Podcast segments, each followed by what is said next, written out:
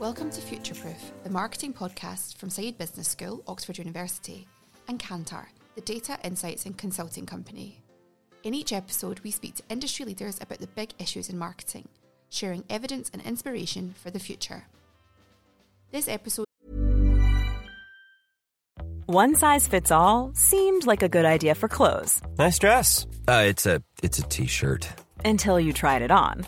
Same goes for your healthcare. That's why UnitedHealthcare offers a variety of flexible, budget-friendly coverage for medical, vision, dental, and more. So whether you're between jobs, coming off a parent's plan, or even missed open enrollment, you can find the plan that fits you best. Find out more about UnitedHealthcare coverage at U H one dot com. That's U H one dot com.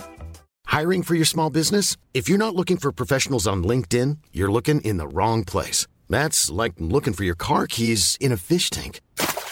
LinkedIn helps you hire professionals you can't find anywhere else, even those who aren't actively searching for a new job but might be open to the perfect role. In a given month, over seventy percent of LinkedIn users don't even visit other leading job sites. So start looking in the right place. With LinkedIn, you can hire professionals like a professional. Post your free job on linkedin dot com slash people today. Ryan Reynolds here from Mint Mobile. With the price of just about everything going up during inflation, we thought we'd bring our prices down. So to help us, we brought in a reverse auctioneer, which is apparently a thing. Mint Mobile Unlimited Premium Wireless. How to get thirty, thirty, how to get thirty, how to get twenty, twenty, twenty, how to get twenty, twenty, how to get fifteen, fifteen, fifteen, fifteen, just fifteen bucks a month? Sold! Give it a try at mint mobile dot com slash switch. forty-five dollars up front for three months plus taxes and fees. Promo rate for new customers for limited time. Unlimited more than forty gigabytes per month. Slows full terms at mint mobile dot com. It was recorded live at Cannes Lions in June twenty nineteen.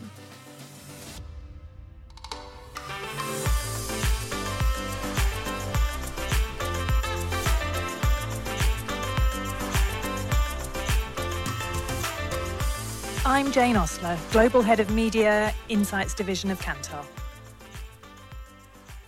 Our guest today is Steve Hatch, who's Vice President Northern Europe for Facebook. Welcome, Steve. Great, thanks, Jane. Great to be here. So you were, I think when I last saw you, actually, you were C E O of M E C, which is now Wavemaker, a media agency. So how does working at Facebook differ from working in a media agency? Well, I, I loved my time at uh, at M E C, now Wavemaker, and I'm lucky that I still get to work with agencies in my current job. I'm a huge, passionate advocate of agencies then and, and, and am now. But I guess in terms of the differences, and I, I am sometimes upset by my my peers or my kind of ex-colleagues in this, like, what's it like? Um, and I think probably by far the look of slight disappointment, and then I expend it to it, is what it's, because the first thing they say is, is it easier? Well, well, no, because, like, you know, all jobs that are interesting are hard on some levels and challenging on some levels. Uh, but there are there there are so many things that are really similar. Like, you know, make sure you're building a great team, make sure you're focused on your clients. You know, if you if you get those two things right, your business grows, and that's that that's so similar, I think, in kind of all businesses really. But there are some fundamental differences as well. I would say that the pace, again, I, I'm not suggesting one is easier or harder. But often kind of new business dominate and continues to dominate kind of agency life. And it's a very kind of baseline experience is how I described it. You know, I almost say to my kids, like, it's like I'm going to sea. You know, I'm going to go away for eight weeks. There'll be a bit of shore leave, but, you know, expect that I'm going to go into this place that you that you, that you have to go to. And I, I really loved pitching, and I think kind of pitching is so good for agencies and for clients because it creates a lot of innovation and bonding within a company. Whereas the the pace around, I think, in a technology company and Facebook is much more kind of staccato. It's much more rapid, more faster in its in its evolution, and more adaptive, I would say. So that's a different different pacing.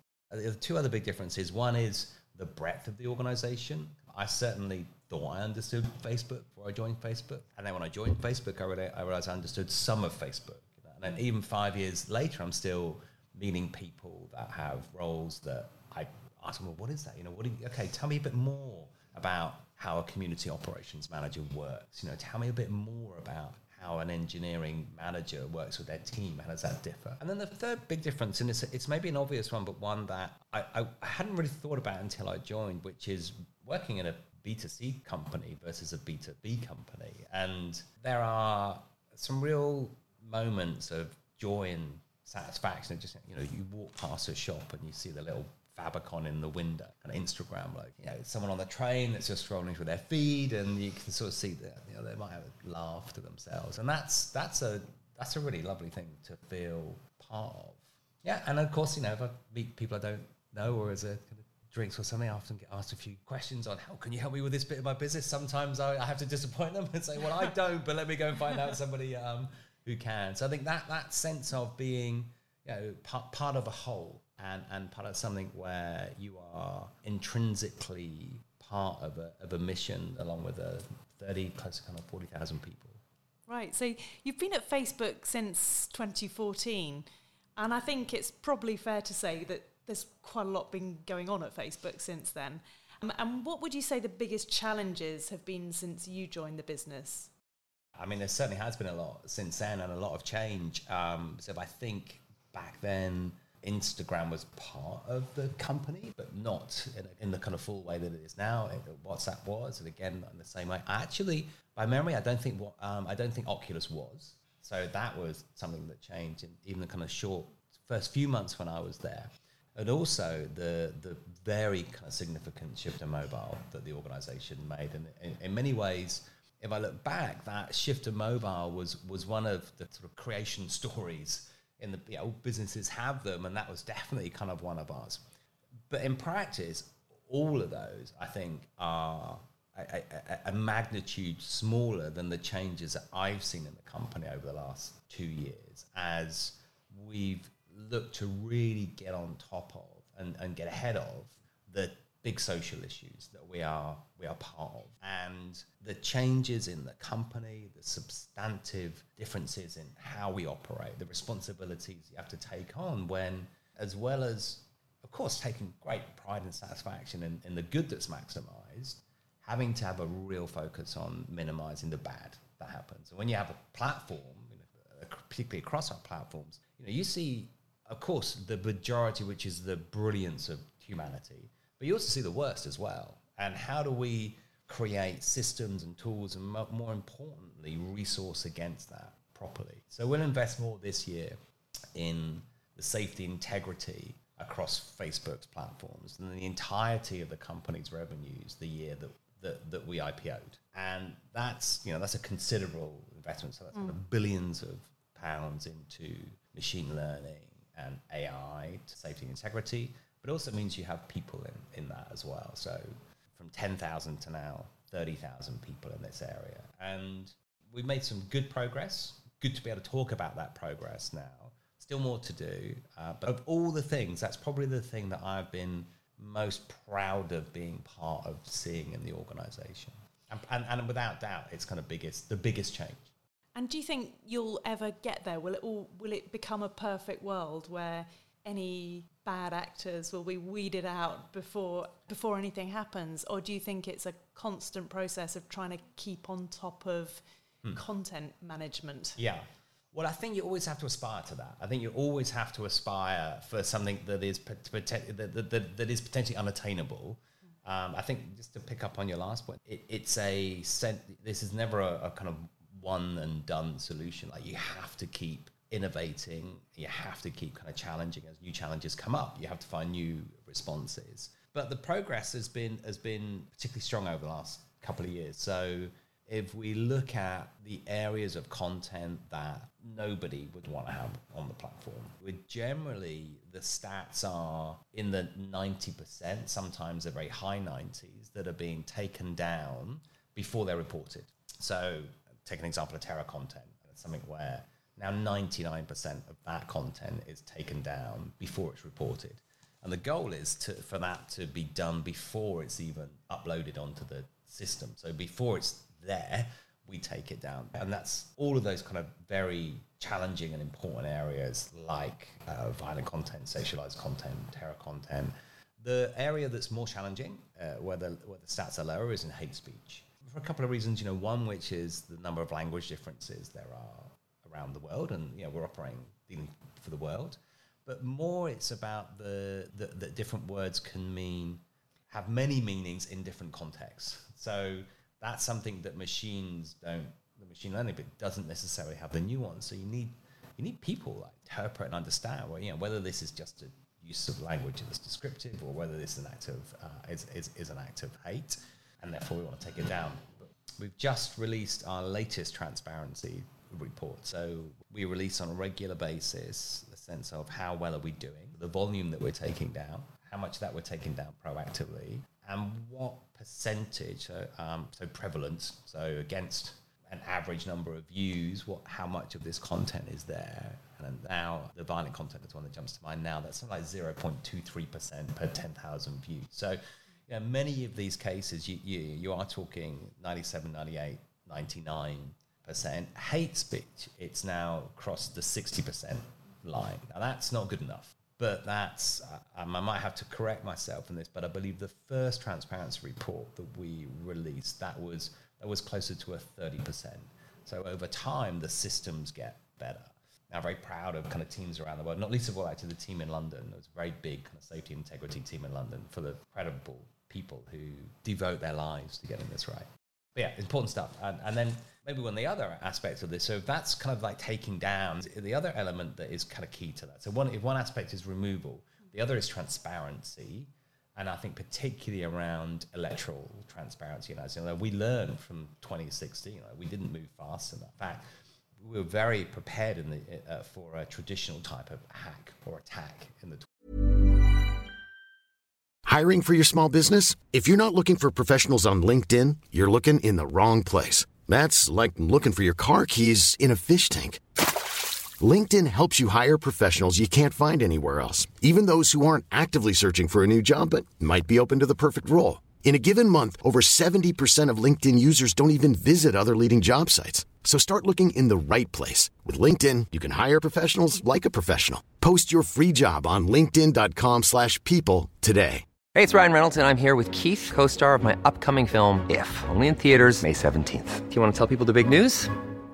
All right, I'll do it. Sign up now and you'll get unlimited for fifteen dollars a month and six months of Paramount Plus Essential Plan on us. mint mobile dot com slash switch. Upfront payment of forty-five dollars equivalent to fifteen dollars per month. Unlimited over forty gigabytes per month. Face lower speeds. Videos at four eighty p. Active Mint customers by five thirty-one twenty-four get six months of Paramount Plus Essential Plan. Auto renews after six months. Offer ends May thirty-first, twenty twenty-four. Separate Paramount Plus registration required. Terms and conditions apply if rated P G.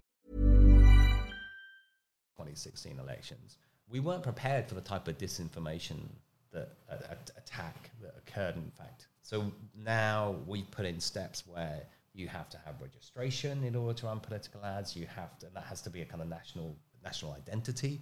Yeah, they can, you can only run within the country that it's running in. And in many, many countries around the world, including the U K, where, where I live, we have uh, our electoral ads transparency tools. So you can see all of the ads that are, that are running. So for any page, all the different ads are there, so people are putting different messages out. You're able to see that, and that's open to everyone to look at review. But it's not only that, it's also how much money is being spent behind those ads and the broad demographic reach of those ads. And I think our goal is, uh, often the digital world is is is, is almost kind of like tarnished or, or challenged with a lack of transparency, but it really shouldn't be. It should actually be, it should it has the potential to be even more transparent than the offline world, and that's where we're going to. So tell us about other types of innovation that Facebook is working on, augmented reality, Oculus, et cetera. What's going on there? Ah, yeah. Well, actually, it's probably worth, just before I do that, I mean, there are, there, we've got four priorities this year that have been set by Mark Zuckerberg, the C E O. You know, one, and we've touched on this already, make progress on these important social issues. You know, two, keep building services that improve people's lives. Three, which is build our business by building other people's businesses, so keep providing great tools for advertisers. And then fourth, which is to be open and transparent and, and, and clear about our role in the world. So big transparency and communications push there. But going to the second one, which is the creating new services and experiences. You know, at its heart, you know, Facebook is an, you know, is an engineering culture. It's a product culture. It's like full of people that are passionate about building the next thing and passionate about the role that technology can play. And there's a lot I could go into here, but the things I get really excited about are, you know, if you do look at, I wish I could remember who said it, but there's somebody that said that there are two schools of thought on V R, people who think it's the future and people that haven't tried it. And I think, you know, that, whilst that might be quite an extreme position, when you get to experience some of these things and where they've got to, where kind of Oculus has got to, it is phenomenal. And in particular, kind of quests where you have a, a touch interface as well as a visual interface as well. This this sense, and kind of often the word that's used, this sense of presence is really profound. Actually, it was only last week I was listening to a, a podcast on how maybe Holland or maybe Belgium, where for quite some time they've, they've used um, hypnosis as a form of anesthesia. Actually, they're combining that with, with V R to help the kind of process of, of operations. And, the, and it's kind of the, the powerful sense of what V R can do in a in a very kind of social good sense. And the idea of kind of education that can come through that, of of actually creating empathy through having a very, very, very real sense of what people's experience can be. Yeah, we've got a couple of, so um, it's worth saying where it can at, at the moment, isn't it? It's, can't say it too much because I know it's raining in Britain like it does and it's sunny out there. But, you know, we, we uh, one of the things I found really powerful was just to see some of the displays of V R in action. So I think as that, I mean, it's not mainstream mainstream yet, but it is really interesting to see how that's evolved. And then there's the other the other kind of great bits for hardware, like Portal, which again, you kind of, which is um, got incredible technology that enables you to feel like you are that much closer to somebody through a video messaging. That's a kind of um, application there. And then just great fun things like camera effects, but it, and, and, and the ways of expressing creatively. And then there's all the kind of small little innovations that just make it a little bit easier and a bit more fun to send somebody a birthday card, to birthday message, all the kind of little, I think we often, you know, it's quite right that we focus on the big and the grand stuff, but a lot of the little things, those little connections between people are where a lot of the value is also there. So, I mean, I've watched my best friend and his family grow up in Sydney. They moved twenty moved there twenty years ago. Every year, for the last twenty years, they said they're going to come back. They're not. Like, I'm over that. But you know, I have had that sense of being close to him and close to uh, his kids as, they, as they've grown up and being able to send each other a, a small message. And, and, and I think he sent me a poll vote the other day as well. So those little moments of small innovation that create just a little bit more connection in a given day. I, uh, they're, they're undervalued, and I, I think they're important. So I can see how these innovations help with user engagement and the user experience across your various different platforms. What about innovations for advertisers? Do they need to keep pace with that as well? I think so, yes. I think that is, and, and, and I think in many cases they are. I still think that we've got some way collectively to really unleash the power of mobile. Uh, you know, that is our primary force of communication. And I mean, certainly the way that we create our products for advertising, you know, which is, you know, first off, there's a thing that people do that they like to do. In fact, a good example of this is how the first insight that people would want to share photos on Facebook was, there was one point where the only image you had was your profile image. Uh, this is the early days. And what people were doing, they changed their profile image to what they were doing the night before or the day before. So that kind of suggested you wanted to, to share it. And then, okay, well, how do you make that an easier way of doing that? And so that's a kind of step two. And the way we kind of think about this for, for, for brands are for brands to o- begin organically to be able to experiment with different products or different surfaces that are coming. And then in a way, so like step ninety-nine is, you know, we have a ad format that fits that. So there's a lot of work that goes between those steps three and, and, and ninety-nine. And that's about making sure that there's value, that the value is both for advertisers and consumers. You know, if you have a vision for ads, which is they should be as good, as engaging, as useful as the content that's there, then you want to make sure you do that in the right way. I think as people, we're very aware of where we're putting our attention, increasingly aware where we're putting our time, where we're putting our attention. It has to be towards the things that create value for us. And I think about the, you know, the stories format, which, you know, there's over a billion people using one form of stories format across Facebook's apps mm. right now. And that was a product that didn't exist two years ago for us anyway. And, you know, within day one, you have brands in there experimenting, testing and learning and innovating. And the I actually do think that seventy twenty ten model of, you know, it's still, there is a lot of, I'm sure there are variants within that, but but that kind of ten percent of test that then creates a twenty and then creates a seventy. I think probably the the difference between when that model was originally discussed, and you know, I heard it some decades back, maybe it's even older than that, is that cycle is happening on a much faster rate than an annualized basis. So talking to that, you've got another innovation coming fairly soon, I believe, which is um, advertising on WhatsApp status. So is that going to be a global launch, or will that just pilot in one market first? Well, I don't have anything to share on the specifics in terms of the geographies of that, but but for sure it's turned out to be a really popular, I mean, the WhatsApp platform itself is pretty phenomenal platform. Um, but again, it, it's It's it's approaching these things with care and attention, and so whilst I don't know if I can share whether that'll be national or, or you know, or that'll be global or, or local, but you know what it will obviously be is really um, we want to test it to make sure that those things work for both advertisers and for people. But yeah, there's a, there's there's two two things in terms of uh, WhatsApp that I think about. You know, one is um, for paid notification, so for businesses to be able to do that to provide services and. You know, again, these are this. This comes from seeing things that companies were already doing on the platform. Uh, so that's one area. And then, as you mentioned, the kind of stories or status, as it's called in WhatsApp, and that's really exciting because that is a you know, a way of creating value for business, value for people that, that is not interrupted, that goes with how people want to communicate. But you, you're right to bring it up because that presents. You know, here we are in Cannes, and that presents.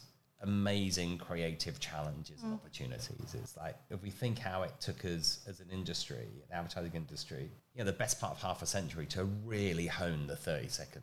You know, there we were, you know, nineteen fifty-one, I think. Yeah. Uh, you know, where that kind of where that came through. Half a century of getting that right, and if we're gonna keep pace with where people are going, then those that, that kind of learning needs to go quicker because. Obviously, some can go from very small to very impactful. But I did see, a, had a great conversation with a creative yesterday, which really st- stayed with me. There's a repeat of a line that somebody said a couple of months ago, which is, it's great that you give us framework and rules to work with. He said, but but actually, it's up to us to go and experiment. You know? and, and I think that you know the phrase was used a couple of months ago. It's like, you know, well, well, Kubrick didn't ask Kodak how to use film. You know, he just, he just yeah. went and did it. And I think, yeah, there is, I, it was just such a... You know, a, a brilliant, inspiring conversation. Kind of go, yep, we don't know what the creative capability of these things are. Yeah, that's where it takes uh, the brilliance of others to really make sing. So I think freedom for creative expression is actually a really interesting theme. So I, I wanted to just touch briefly on Instagram. Instagram is, in fact, the fastest growing brand, according to our global BrandZ Top one hundred. Yeah, um, and it's obviously doing well in terms of operating as an influencer platform, and people are using it in all sorts of different ways. How do you think the conversation around the role of influencers has changed in the last year or two? It's it's an area clearly that's got a lot of attention and, and, and, and a lot of attraction. I think we're certainly thinking how we can play a, we as Facebook and Instagram and them can play a positive role in that ecosystem. But what I've been most, not surprised by, but I think what I've seen is everybody's very aligned very quickly with this, which is, uh, in a way, it feels like the influencer, we are definitely in wave two. And uh, uh, we're beyond kind of experimentation. Some of those investments are very significant by brand. So that comes with the right and appropriate questions, which is, is this a great return on investment? You know, how is this working? How can I be sure that it's that it's doing what it says, and how sustainable is it? That's one one track. And of course, the other track is, is this legal, decent, honest, truthful, and open and transparent? And I think, you know, you need both of those things happening at the same time. I think the best platforms, the best clients, and actually, most importantly, the best um, creators are all aligned in that, because the ones that operate with authenticity and are also the ones that are the most effective, and also the ones that want to make sure that there are kind of clear rules and guidelines and tools on Instagram to kind of help with that, so people are clear around that. But there's also the guidelines that you'd see within any given advertising regulator or self-regulator around the world. I think these things are very helpful, but it's it's early from a marketing effectiveness perspective, but I think the potential is is clearly and clearly there. So how do you see Facebook developing over the next few years? Will any of the platforms be combined? So, I mean, we're very clear in terms of the trends, and there's the, in a way, the high level and then the immediacy of what that work, of what that looks like, which is What we're seeing is the changes in how people share, and in a way that privacy or more private ways of sharing are the fastest growing. So newsfeed environments, or kind of what in, I think externally and internally is called the kind of town hall, the very public, public environments, something like newsfeed, they're, they're continuing to grow, and they'll continue to do that for some time. But the areas that are really growing are environments like our, our more private ones. So whether that's messaging, and I would say that we are only really beginning to understand what messaging is as a channel, a channel in its own right. That's phenomenal, whether that's kind of one-to-one or one-to that kind of group. Um, there's groups, so and particularly kind of meaningful groups. I mean, communities at the heart of our mission now, and groups are at the heart of what the Facebook experience looks like. And then the, the final one, which we've seen already kind of come quite quickly, which is the more ephemeral forms of content, so stories. So that's kind of gone from zero to over a billion. So definitely that as a focus. Don't see the apps coming together, but what we do see is more interoperability uh, in a way, particularly between the messaging app. You should be able to WhatsApp somebody on who's a messenger user across the world, or inst, inst, you know, I G Direct somebody who's on WhatsApp somewhere else. So that, but that's a real back-end systems thing rather than a kind of front-end utility. If you go back to how telecommunication networks started out, they used to be originally, if you're on one network versus the other and you're in the same town, you couldn't call the other person's network. So of course, you know, over time, like these things begin to come together. So it's more about creating utility in the Uh, in, in in the back end of that that is both kind of good for consumers, and then for advertisers, of course, the same thing. Like, how can we create systems that are really powerful, that can work for also all businesses? I mean, we've got ninety million businesses on the platform now. And, you know, my home country, the U K, that there's four million of those. And that's a blessing, and it's also, you know, it's an enormous sense of responsibility. You want to be able to serve them really well. And our goal is to really kind of provide the best possible value we can all of the time. I am a big believer that digital advertising and advertising in general is a tremendous force for good. You know, it creates growth, that creates jobs, that builds communities. And I think we don't often spend as much time, uh, or the advertising industry maybe doesn't spend as much time as, as perhaps it should, you know, really focusing on the impact that it has in people's prosperity and community, because it's incredibly strong.